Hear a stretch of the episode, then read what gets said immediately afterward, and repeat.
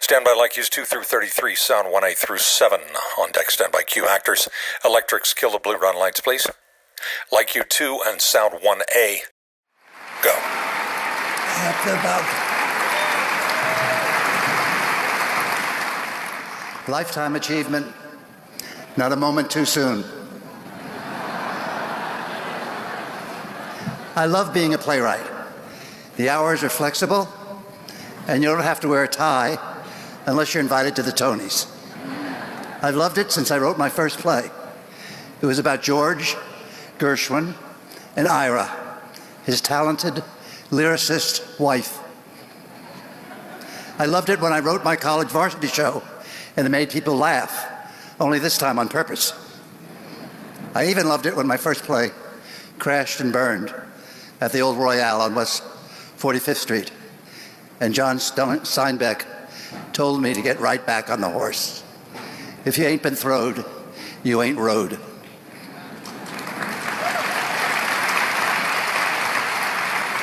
I loved it when my second play was a success and I could quit my job as a magazine editor. I love it when I remember the little boy I was, thrilling to Ethel Merman, shooting out candles while reclining on a motorcycle in Annie Get Your Gun. I love it when I remember not being able to get out of my seat after a devastating performance of Long Day's Journey into Night. I love it when my parents, shaken by their experience at Death of a Salesman, at Death of a Salesman, it changed their lives. My father quit his job at General Foods and struck out on his own. I love it when I know something I wrote softened the hearts of parents who had banished their son and daughter from their lives when they came out to them as gay and lesbian. I love it when I remember the artists who tried to help us understand the devastation of AIDS, even when they were stricken with it themselves. I love it when I remember theater changes hearts, that secret place where we all truly live.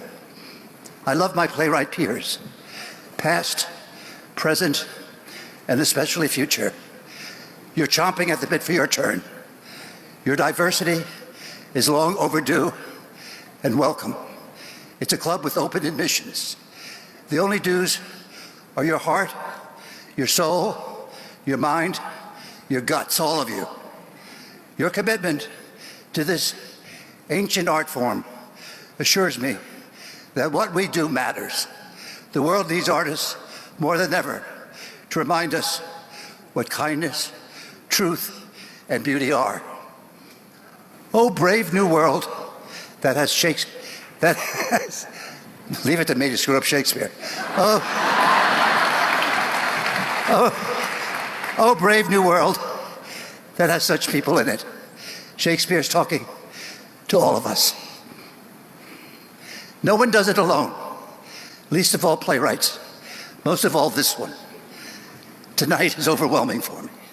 Thank you. Thank you. Thank you.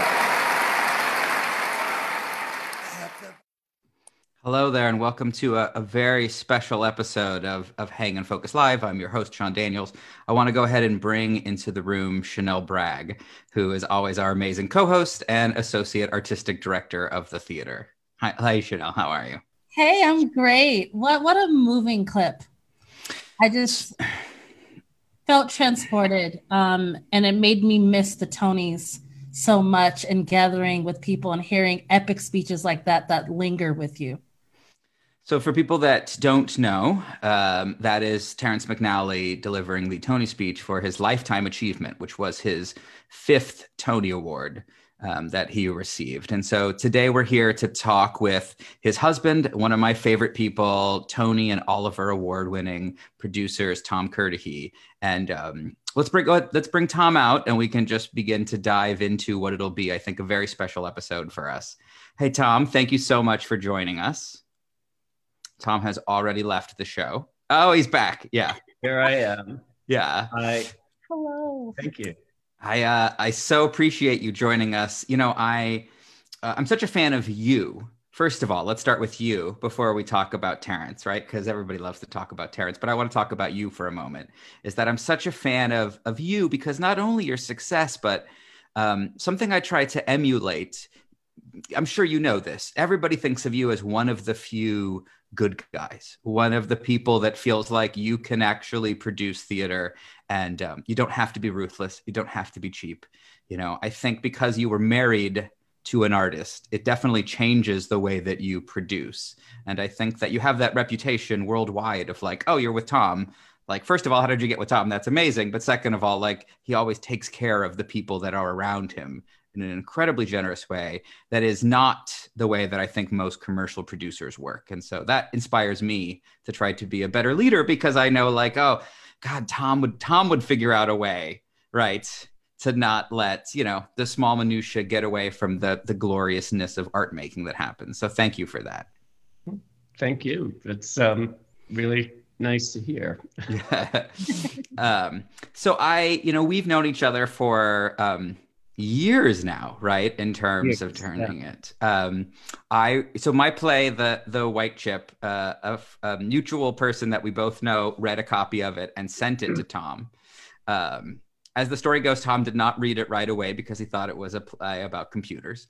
That um, is correct. That is correct. There's, there's, there's truth to the myth.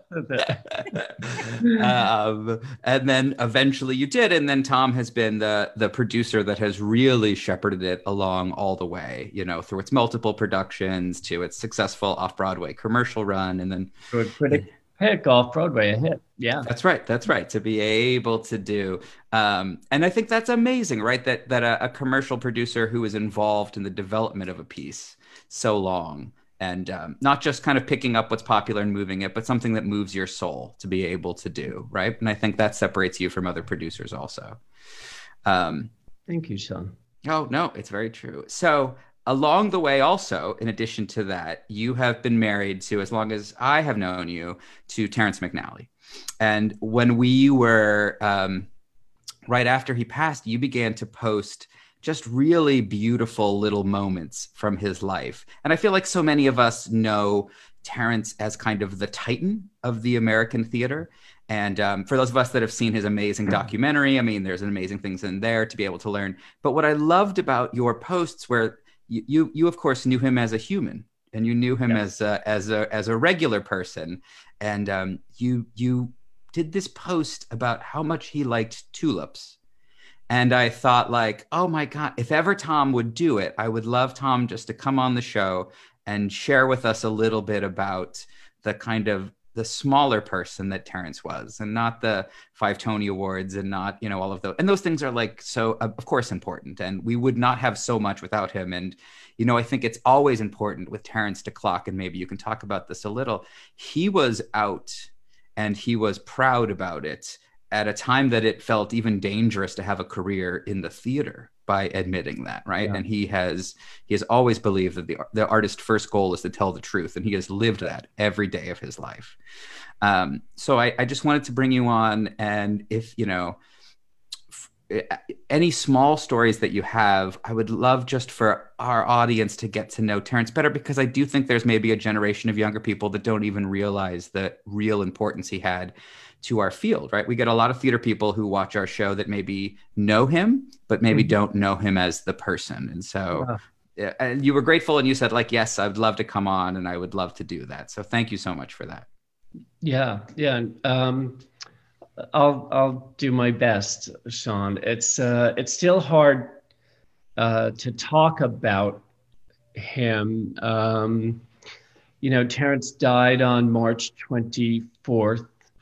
We were uh, together for twenty years. Um, it was um, just a really happy marriage. I, you know, there's just no other way to describe that. Um, everybody, uh, when Terrence passed, a lot of people commented that watching us together uh, really inspired them. And when when you're a couple, you don't you don't notice uh, that other people are noticing you. And um, One person said to me, watching you two together wanted to make me love more. And that, um, that really moved me and, and um, just comforted me. Um, Terrence was very, very, very, very funny.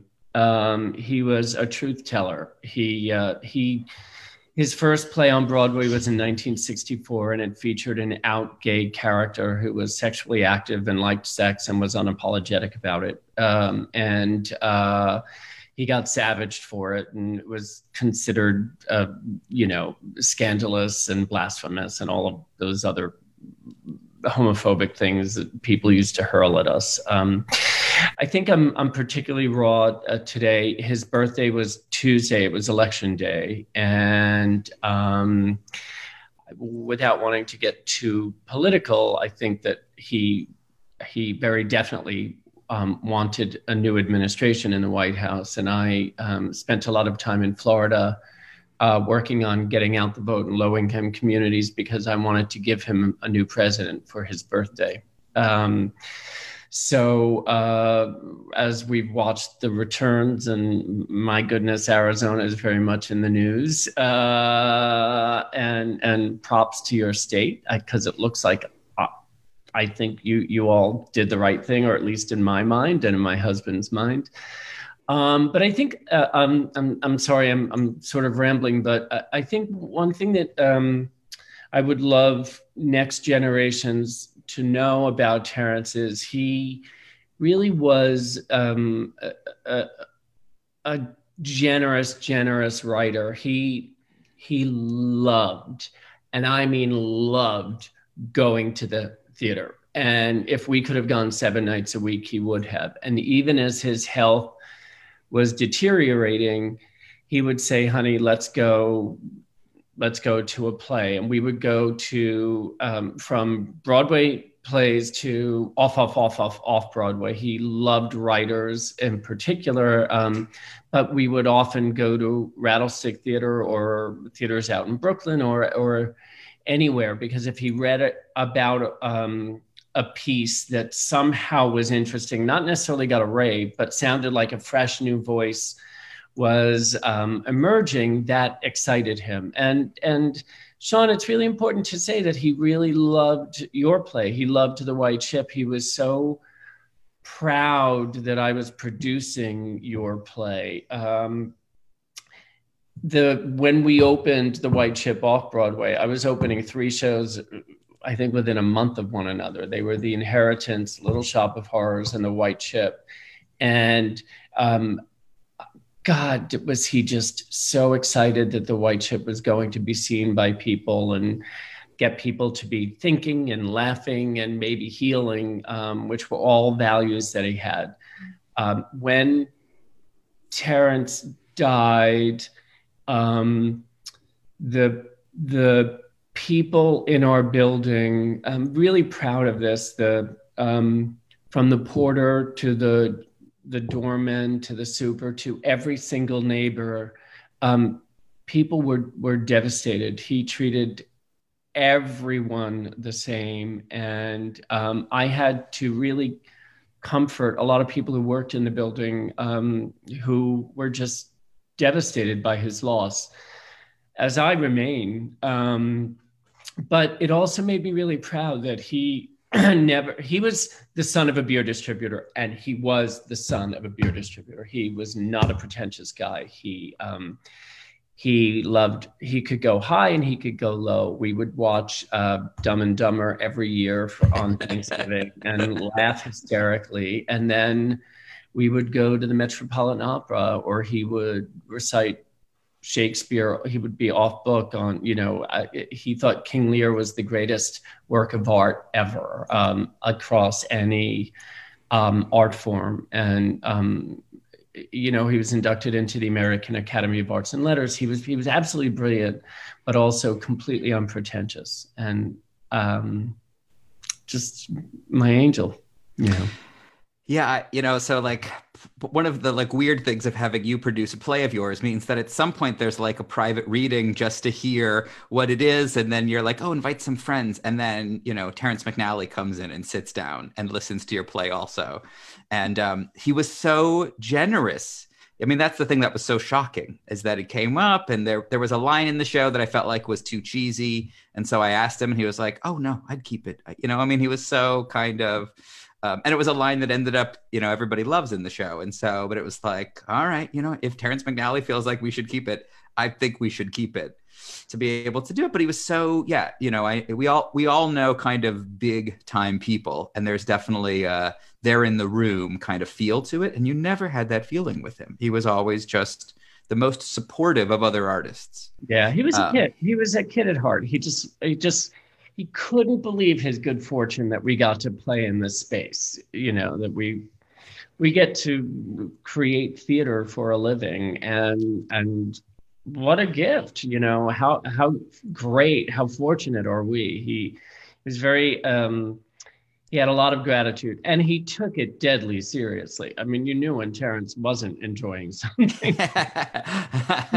There wasn't much of, there wasn't much of a poker face there, um, but but that has value, you know, because he really always knew what he felt, um, and he he uh, he was a deep, deep feeling person. And I just I, I don't really know that I've ever said this out loud, but he was a great husband. Like, he was just amazing. He. I just hit the jackpot in the love department, you know? So. How, I don't right. think I know this. How, how did you guys meet?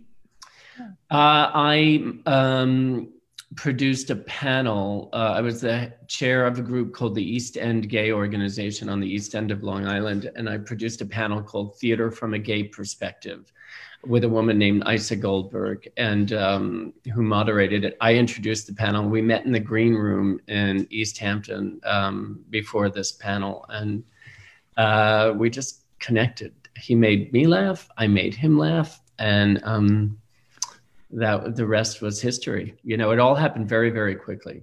Uh, and you we did. had our shared recovery as one of the things that brought us together. Um. Yeah, I always feel like I have a good recovery story. And then Terrence told me his, right? Yeah. Which he is went. that, you know, he wins. Uh, yeah. yeah. and, and, for, and for people that don't know, Angela Lansbury told him to pull his shit together. Yeah. At Stephen Sondheim's birthday party. So, right. so you know, uh, yeah. Angela Lansbury pulled him aside and said, you know, you're so brilliant. You're so gifted, and you're, you're throwing your life away. You need to stop drinking. And, you know, how do you top that? Uh, and it's so Terrence. It's just like, okay, yeah. Uh, well, and we all, you know, everybody that gets sober fears that whatever is makes them creative will be gone, right, right once they stop using. And right. and so Terrence got sober. And what is the first show that he wrote after he got sober? Frankie and Johnny. That's uh, right. So one of like the, the great shows, you know, Tony nominated at this moment. In terms right. of a revival. Yeah, right. Roger McDonald and Michael Shannon, directed by the great Aaron Arbus. Beautiful, beautiful, beautiful production. Yeah.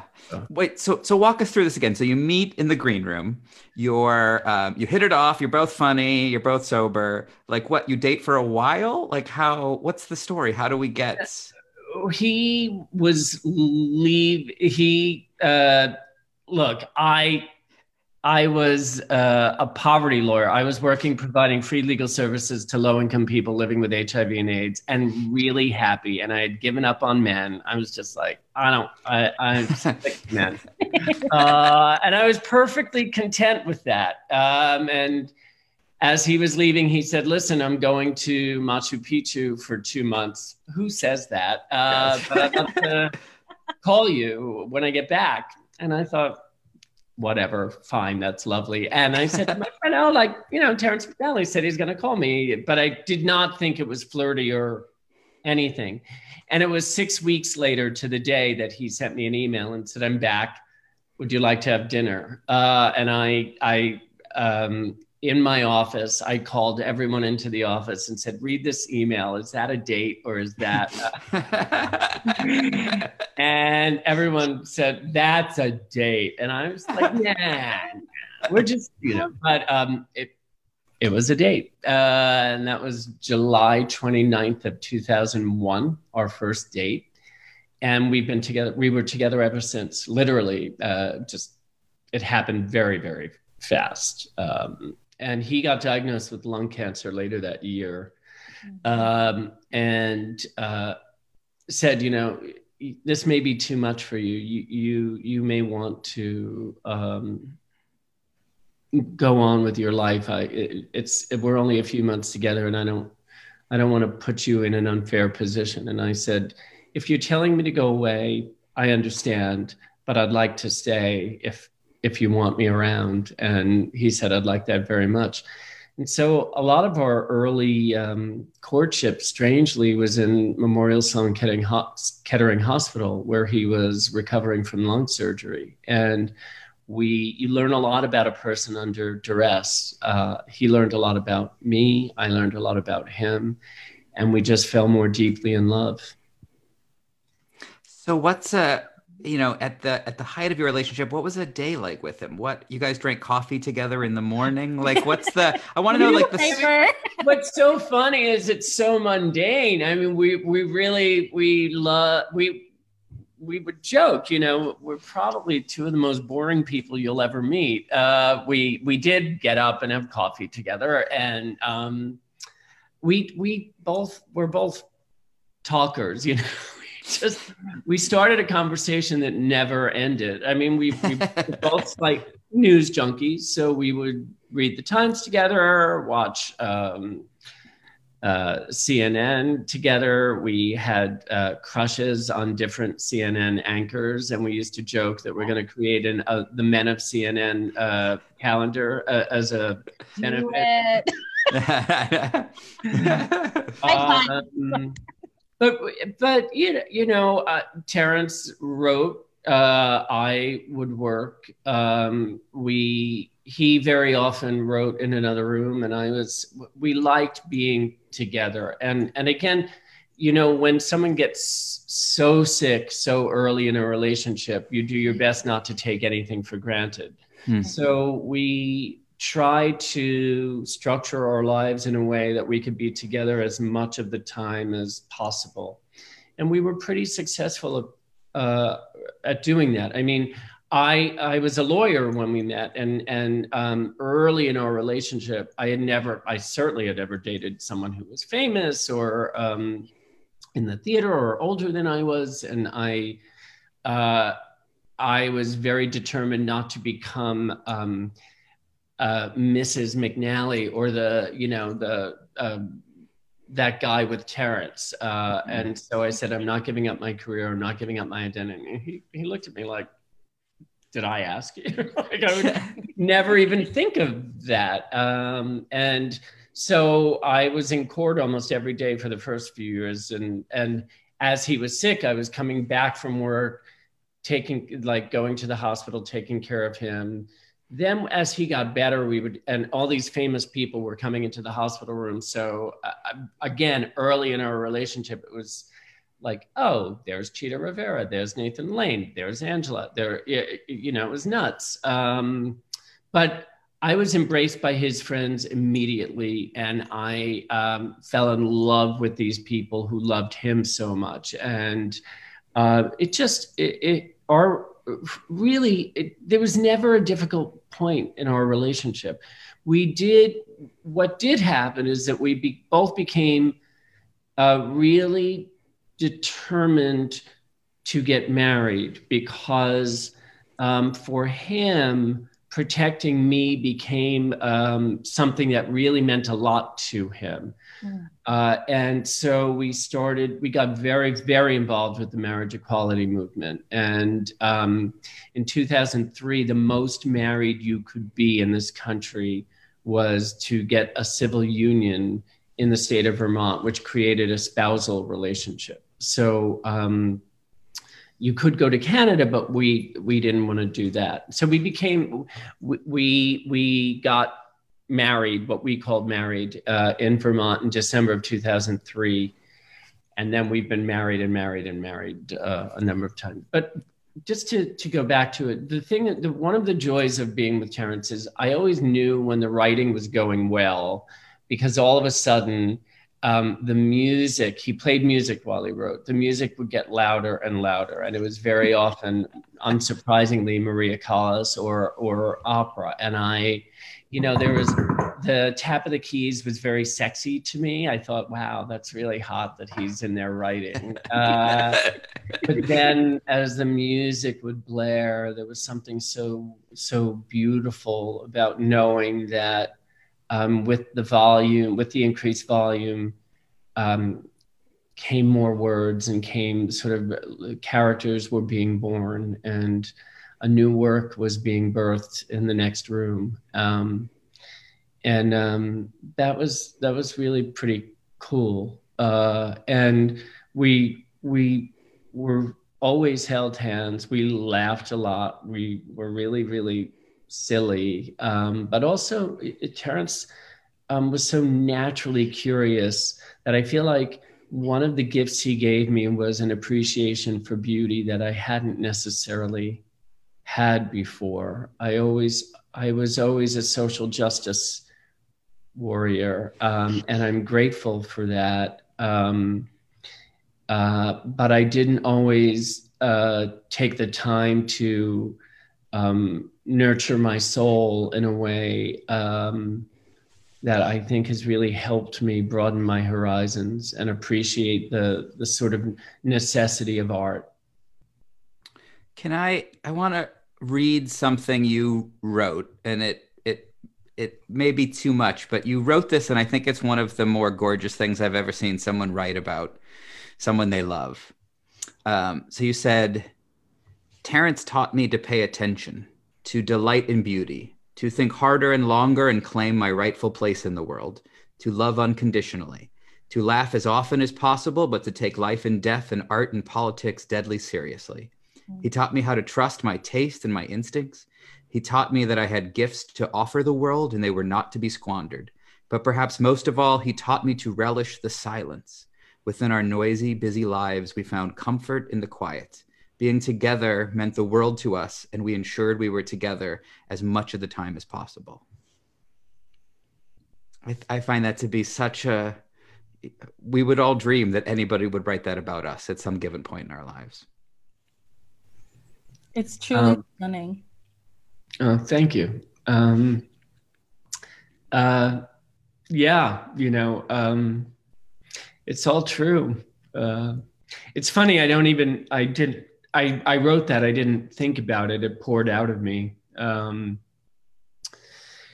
and I'm, uh, yeah, uh, I think, um, I think it's good to be reminded, um, Uh, to find um, comfort and inspiration in the quiet moments in our lives.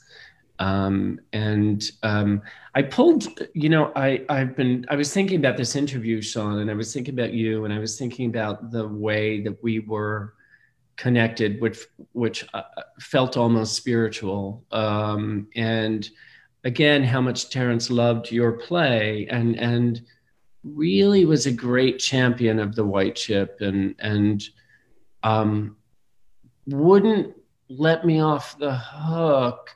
Uh, not that I wanted to be. I mean, he just kept saying, like, what's going on with The White Chip? What's going on with The White Chip? We really, we really believed in the play. And, and there's, in thinking about this election and his birthday and, and what we do, Um, you know, the last monologue of Masterclass, um, there are two lines in it that I love, and I, I pulled it up before this, and it said, the world can and will go on without us, but I have to think that we have made this world a better place, that we have left it richer, wiser than had we not chosen the way of art. Um, and I, you know, I just keep getting drawn to that monologue, and I keep... Um, reading it and uh, thanking him for uh, encouraging me to choose the way of art, um, because I'm I'm I'm really a fortunate guy. I've had two careers. I mean, I, I was an attorney, and now I'm a recovering lawyer, and I'm a producer, and I, I get to tell stories for a living. And I will say, um, shame on me if I don't seize this time um, to honor him and uh, continue to tell stories that um, demand to be heard and that move audiences and challenge audiences and maybe advance our world. Uh, I, you know, we're all living through this pandemic, and Terrence, um, through his work, Love Valor and Lips Together, Teeth Apart, and um, even the Lisbon Traviata, um, and Some Men, Uh, but Love Valor, most especially, uh, really was um, a lesson in uh, community and um, in how we should behave in the face of a health crisis, and the importance of community and um, nurturing one another. And and um, I've been reading a lot of uh, James Baldwin lately, and and his writing. Uh, I feel like Terrence was influenced. I, I know definitively that his writing was influenced by Baldwin, it, it, because I feel like the themes of love and rage are um, swirling through my mind and my soul, and and this time in our history. Um, I hope, I always say love wins, as as you know, but I feel like um, rage is is is the engine, um, and and I I I'm I'm okay with that, because I'm angry, I'm hurt, I miss him. I know Terrence was very sick, so so he had a lot of comorbidities. I don't blame his death on anyone or or even or on the government, but I do think, I look around at the, the way that we have, that this administration has mishandled this pandemic, and the indifference to human life, and the way that families are separated from their loved ones at the time of their loss. And I think, I think it's um, a, a, a tragedy. I think it's um, inexcusable. And I think that we're going to have to heal ourselves. And um, and I, I do think that the arts are going to be a way forward. And I think that telling stories in shared space, which is what theater artists do, will be a, um, an essential means of healing. And I want to be on the front lines in doing so. Absolutely. That is our responsibility, though, as art makers, is to reflect what is going on in the world today and what is really affecting our communities, and displaying that on stage, because that's what empathy looks like. Um, right. As you were talking, I was laughing to myself because I used to be a speech and debate nerd. And I performed duo and terp, and I did Masterclass. Oh, really? I did. I did. I played the student, and my friend um, Margali played, of course, Samira Callis' character. And it was just now that I was like, oh my God, that was Terrence. Yeah. How, how influenced I've been by his work through years without even realizing it until this moment right now. And so thank you. Thank you for being here. And also thank you for your work. And I'm an activist in town as well. And so your social justice work, how you've worked for the underrepresented, that's valuable and valid. And I would love to just hear a little bit about how you feel about the current state of marriage equality right now. Like, what work do you think that we have yet to do? Um, because I want to be next to you. Um, oh, let's do it. Um, uh, you know, I, I Sean, I don't want to get you in trouble. Um, and um, I, um, we all watched George Floyd get murdered. Um, uh, eight minutes and forty-six seconds. Uh, um, and um, I think, uh, I think um, him calling for his mother at the end of his life uh, is um, him calling to all of us um, to put, to make sure that if if he couldn't breathe, that we breathe life into his um, legacy, and we make sure that um, Black lives do matter, and that we undo systemic racism, and that we commit to being anti-racist. Um, I think that we have a moral responsibility to do so.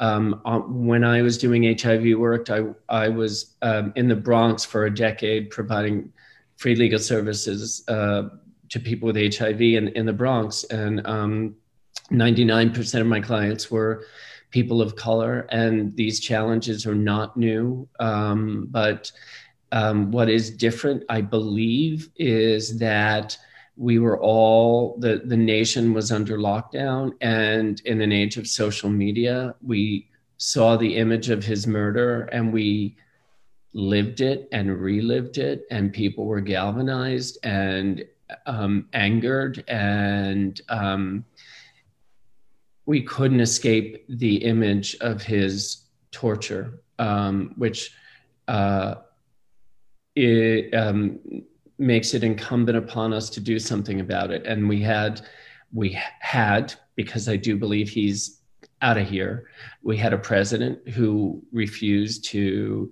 condemn white supremacy, um, who has intimated after Charlottesville that there are good people on both sides of these issues, and that is fundamentally untrue. We, um, racism is a moral crime, and we have an obligation to Um, call people on their racism, um, and by and um, and to answer your question also, and homophobia as well. I um, since you asked about um, marriage equality, I'll say on the day that um, Donald Trump uh, said that uh, COVID should not, um, I believe the phrase was, dominate people's lives. Uh, I, along with the families of people who died from COVID, um, were deeply, deeply, deeply pained by that kind of indifference, indifference and insensitivity. And I, um, I heard from so many people about just how cruel that felt. And on that same day, um, Justices Alito and Thomas, in a, um, a, a decision, um, indicated that the Obergefell decision um, that granted federal marriage equality might um, could reasonably be overturned, and was suspect. And I just thought, how dare you assault my family? How dare you assault um, the dignity of families who have lost their loved ones? And I, um, I am really excited that I think tonight we know that we have a new president. Um, and I think that uh, Joe Biden and Kamala Harris will be supportive of the arts rather than dismissing them as non-essential to this culture. And I think that um, we have an opportunity, we have an obligation to take this trauma and um, turn it into an opportunity for not only healing, but advancing the human condition, and really, really, really making systemic change, because um, there is so much pain out there. And that man and this administration has stoked the flames of hate, and it is unacceptable. Um, it is unacceptable. And we just, we have, we are so much better than that. I love your, your thinking about what do we do after this, right? Like, how do we take this moment? And if we know we have to heal and we know that art is going to play a crucial role in that, how do we make that happen, right? Like, what are the pieces? How are the ways we connect? Who are the audiences we invite in? What's the work that we feel like is important? As opposed to just saying, like, it's over, like, great. Right. Yeah, you know? Yeah, no, no, not, it's so not over. It's like, that's right, that's right. We're at the beginning, you know, and I, I think of, I, I think a lot about John Lewis. I mean, I, I look to Stacey Abrams and she is a total goddess to me. And I know I'm talking a lot about politics, but I will say that I think, um, I, I, I, I want to, I do want to say we have to remember to entertain as, as, as, um, as theater practitioners, but that doesn't, entertaining is, has a very broad definition. It, it, I, I'm, when I squirm in the theater, I feel like I'm entertained in a way that challenges me. Um, I, I do think, and it's, it feels hokey in the context of, of um, what we're talking about, but I do fundamentally believe that love wins. And I think we have to lead with love. And, and I think that um, without joy and without a sort of uh, deep love of form, of craft, of one another, of um, possibility, uh, we're not going to get anywhere. Um, and that doesn't mean um, not being deeply principled in our actions and um, allowing ourselves anger and um, really demanding change. Uh, so it's not just Hallmark cards, but it is it is infusing every choice we make with with with deep, deep, deep love for our fellow humans, because I think that's radical. Absolutely. We we have a, a video I would love to show, um, which is about you and Terrence getting married. And then it's a little bit of an interview that the two of you did, because then I would love to come and talk back, because I feel like Terrence's work has always been political, right? Even, and, and maybe he's the most subversive in that way that you maybe you don't even realize that his work has always been political, but he has been fighting, right, for gay rights and for marriage equality all of his life. I mean, it, I think it's sometimes hard for our younger viewers to realize there was a time when he was he was out and other people that, you know, of that time were not, because they thought that will end your playwriting career. And so, and he was unafraid, right? He never, he was never really, in the no, closet. Nobody else was when he was, I mean, or yeah. very few, uh, but yeah, yeah, no. Um, and he made it, he was very subversive because he's so funny. Um, that's right. That's right. Yeah. Yeah. So um, if everybody would turn off their cameras and their mute, we're going to show this brief video about you and Terrence getting married, and then we'll be right back. We're gathered here today to witness the reaffirming of marriage vows of Terrence McNally and Tom Kirdahy. If there is anyone present today who knows of any reason why this couple should not reaffirm their vows, let them speak now or forever hold their peace. Excellent. To you, to you, Terrence, solemnly re-declare that you take Thomas to be your spouse.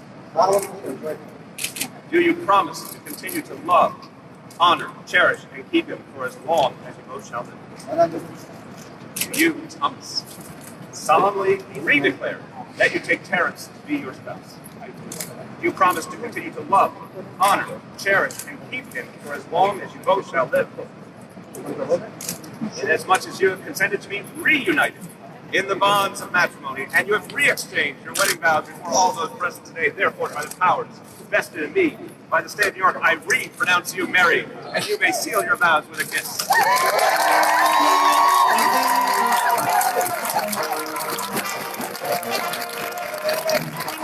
When I met Tom, marriage wasn't even a, there was no gay marriage movement. I could write about it in plays, men getting married, but I didn't think it would be a reality. We heard about this great inn in Vermont and said, let's just treat ourselves with a civil union.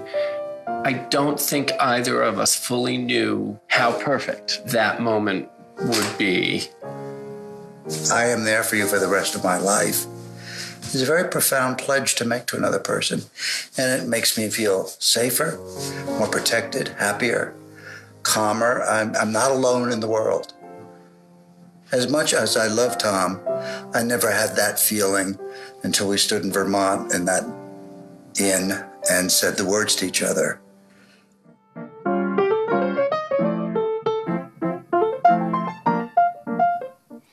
Oh, oh yeah.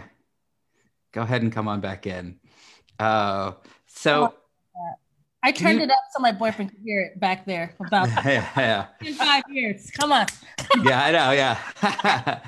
so, so can you just tell us a little bit? That, that's your. That's the video of you getting married again, right? Or yeah. for the the first time. I mean, tell us about that day, right? This is the day.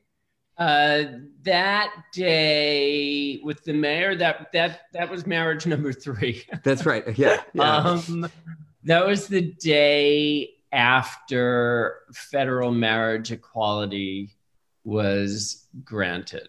Yeah. Um, we had been married in, as I told you earlier, in Vermont. And then um, in two thousand ten, the Kennedy Center did a festival of Terrence's plays, uh, including Masterclass. Uh, and um, they passed marriage equality. That city passed marriage equality while we were there. And we said, you know, let's do this. This is, this is us. So we got married then. Uh, and New York hadn't, there was no marriage in New York at that time. It was, it was nuts. Uh, and now, uh, and then I think that was two thousand sixteen. That was uh, when the Obergefell decision came out. And, uh, and we both said, let's renew our vows. Let's do this again. Uh, and and got in touch with the mayor, and um, and so that was on the steps of City Hall on a really, really, really happy day in this country. I think the the de- the decision came out, and I remember like texting you like, "Oh my God, this is amazing!" And then you were like, "I'm getting married tomorrow." And I was like, "What are you? What are you talking about? What is? What could you possibly?" And then and then like. Then the next day we all saw like, "Oh, you and Terrence got the mayor to do," you know, because you were like, "We are." We are not going to miss this moment to really, right. you know, the best yeah. thing we can do is get out there and also just show like an incredibly healthy, long-term, loving relationship as part of what this is. Yeah, on lots of levels, you know, and it was, uh, it was fun. It was really, uh, Terrence's brother, uh, who is from Texas, he and his wife were in town and we all went down and it was just great. It was great. Um, so we have a little bit of time left. What are the, what are the things about that only you know, maybe the rest of us don't? He loved art, right? He loved... Oh, wow, did he love art, yeah. Visual art, right? Paintings. He loved to collect paintings, right? Yeah. Um, he, he uh, you know, it, I, I, one thing that I, I enjoy sharing with people and about his process, I knew when he was, he didn't write every day. Um, he was not Uh, discipline that way. Although what he used to say, the house could be on fire, and if I'm writing, I can keep going. Like, you know, once he was going, it just he and he loved to write. Um, but I knew when something was cooking in his mind and when he was getting ready to write, because he he would start like alphabetizing the spice rack, or uh, you know, like the C Ds would need like an, a total uh, recatalog. I mean, just crazy. You know, he had to put something in order in order to be able to write, and it was um, it amused the hell out of me, and it annoyed him that I found it amusing, because he would really be like, oh, you know, this bookshelf really we we have to rethink the way we categorize the books. We should do this by all. I don't know, by subject matter rather than author. I'm like, all right, honey, we'll do that. um, and so th- I, it was just sort of fun to watch that that process, and then the words would just pour out of him, really, really pour out of him.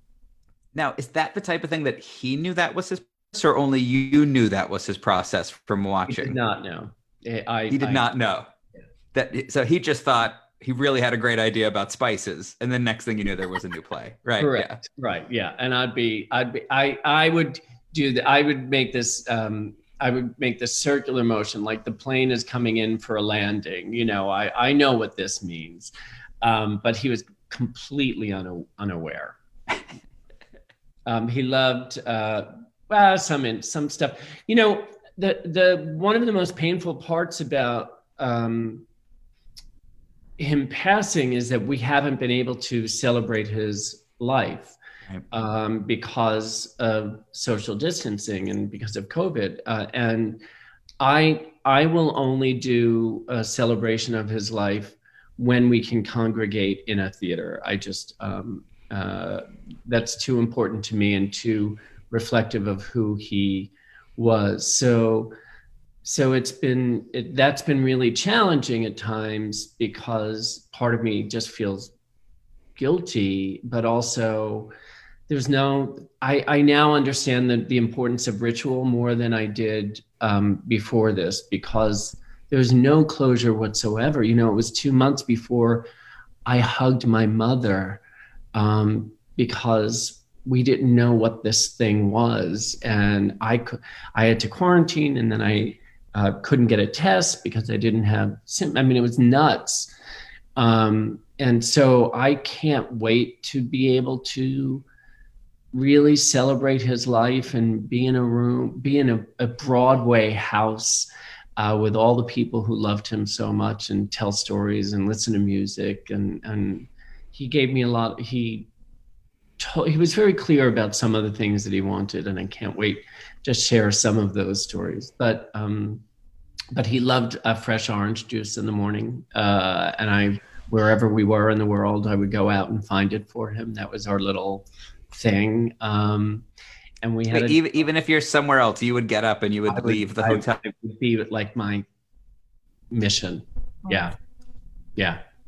Um, and, uh, he really did like silly, th- like, you know, he, he loved dogs, and he loved, um, you know, when he was really sick, uh, initially during the first lung surgery, when he was in the hospital, we would watch, um, the dumbest thing, uh, Friday night, uh, what are the, the America's Funniest Home Videos, right. But we would, without the sound. So like, you know, pratfalls and s- silly, just really stupid things would make us laugh a lot. Um, and we loved, loved, loved to laugh together. Um, and you still have coffee in the morning with him? I do, not the way that I did um, when he passed, because I was in Florida and I would watch the sun rise and have coffee with him um, for for the first few months, because I was I'm back here in Florida, um, and it was really really uh, spiritual and beautiful for me to watch the sunrise and just share these uh, reflections with him. Um, so I do that a bit less, but I do. I have my rituals around um, being with him, and uh, you know, he would want me to be active and not to. I'm in a lot of pain, as evidenced by I cried on this call, but I but I'm also in touch with joy, and um, and I I have so much. This is, as a program person, Sean, you'll understand this. What I really have is gratitude. I have so much gratitude. I mean, lucky, lucky me. I opened up, um, give me one second. I opened up his um, book. Uh, th- he has got a memoir and plays. Um, and to be honest with you, I had forgotten he dedicated this to me. And I just, I opened it up and I saw it from my husband, Tom Kirdahy. And I just, I thought, oh my God, I'm the luckiest guy alive. Like, uh, lucky me. You know, and so over the weekend, um, I'm I keep going back to his plays, and I keep thinking about the this time in our history where we're all so separated from one another, but I think very connected. I mean, I think you know, I, I think this this election actually has an opportunity to really bring people together too, if we do it right. You know.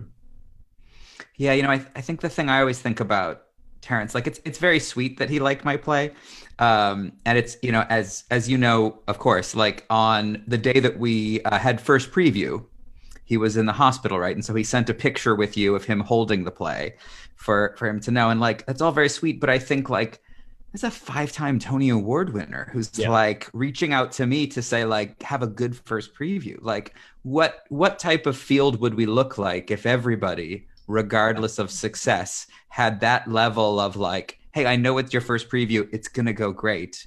Like, who is the, you know, if, you know, who is that distance from me that I showed that level of care for, right? That Terrence did, because he could have easily had said nothing and nobody would ever have thought twice. Because of I course he's that really is that that is who he was. Like, it wasn't it wasn't a sh- it wasn't for show. It was these private moments. And so many writers and actors and directors have said, like, you may not know this, but Terrence did X for me, or Terrence yeah. did Y for me. And that just, it was in his D N A. It was just part of who he was. And and I remember having to, taking that picture of uh, he was so sick in that hospital. And he was so determined to make sure that you knew that he was there with you in spirit, and that he was just, I, and he, and excuse my language, but he was like, get the fuck out of this hospital room and get to your first preview. You have, to, you have work to do. Uh, and, and that's amazing, you know? Yeah. Yeah, we and anybody would have said, like, oh, you're sick, you're in the hospital, you're famous, any of these reasons, you don't have yeah. to care about other people. And that was just not who he was, right? But like, he loved he it. I, he, he truly loved the theater. He just he just loved it. And he loved writers and and and you know what he really loved. And to say, you know, for you folks at Arizona Theatre Company, I think Terrence um, in many ways thought that the work in the regions was even more important than the work in New York, because um Uh, in New York, it's pretty easy to, that, that's not fair, um, but we can take theater for granted. But where people don't have access to stories, and where there is just less um, opportunities for uh, to experience the live arts, he understood that value intrinsically. And wherever we went, we went to the theater.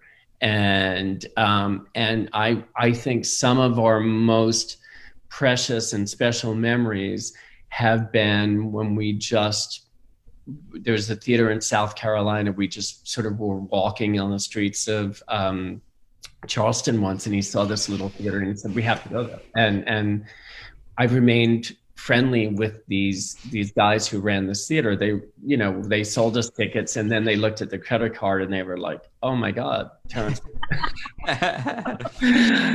uh, and the same with, um, you know, we we we saw there was a production of his play Mothers and Sons in North Carolina.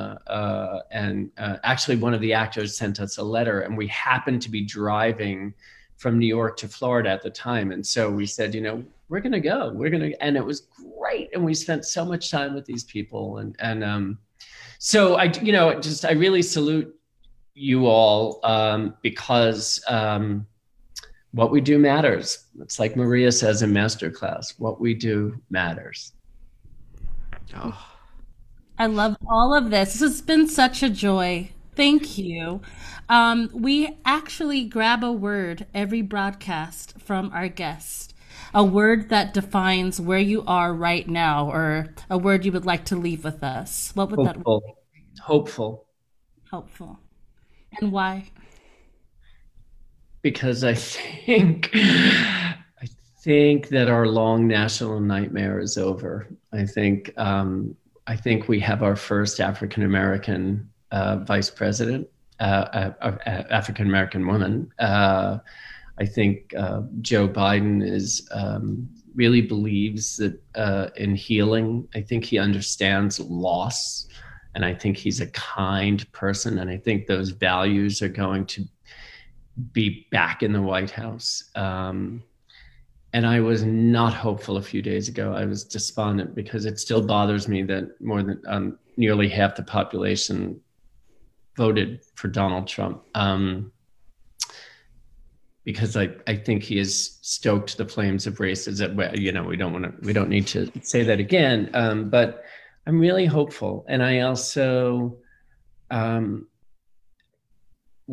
wherever I go, I keep hearing, I, or rec- in the last few days in particular, it, because it was Terrence's birthday on Tuesday, I've heard from so many more people saying, I can't wait to say his words out loud, because It's never been more important. And um, Brian Stokes Mitchell um, sang Make Them Hear You uh, from Ragtime and, and filmed it and encouraged people to share it with their communities, to, gal- to get people to get out and vote. And uh, so uh, I, I have a lot of hope. Um, and, and I think that we're going to be on the front lines of, of helping people connect with one another. That's a word I haven't used today. And, and Terrence was all about human connection, including those people that we have a lot of anger at right now. Um, because we have to open their eyes to what they supported these last four years, which is unconscionable to me.